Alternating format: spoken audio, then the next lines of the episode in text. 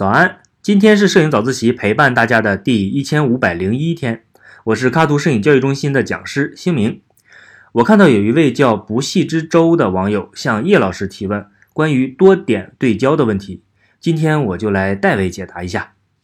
因为实在太晚了，我就在手边随便拿了两个道具，针对不同的情况拍了相机对焦时的屏幕，希望这样更有助于理解。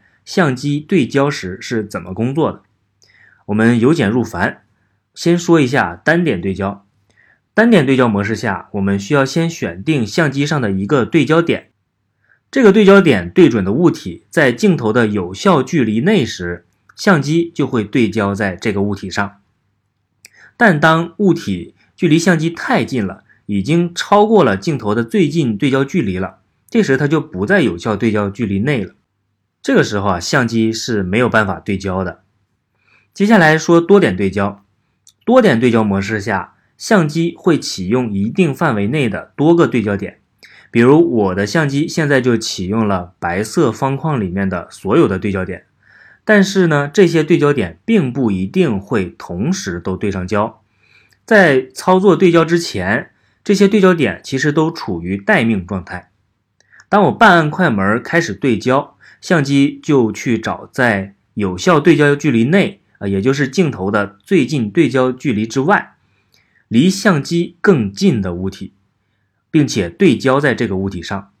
下面这张图里面的台历啊，距离相机就比后面的书更近，而且呢，它还在我用的这支镜头的最近对焦距离之外，所以呀，相机就对焦在了台历上面。因为这个台历是斜着放的。台历的下面啊，比上面更靠近相机，所以我们可以看到，相机对上了焦的点是在白色方框的底部的台历的区域，而在这块区域里呢，和相机距离相同的平面内的对焦点都被点亮了，说明啊，这几个对焦点都对上焦了。在实际拍摄中啊，比如说拍人像，经常就会遇到需要前景的情况。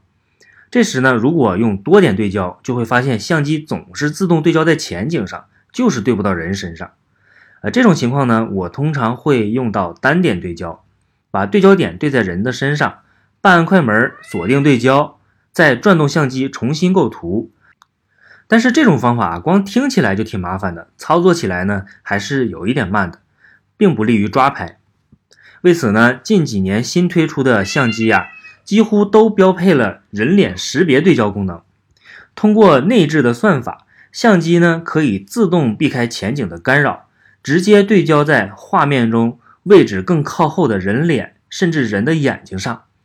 更新的相机啊，甚至可以识别动物的脸啊，简直是抓拍的利器啊！今天的内容呢，可能有一点点绕，下面啊，我们来回顾一下今天早自习的内容。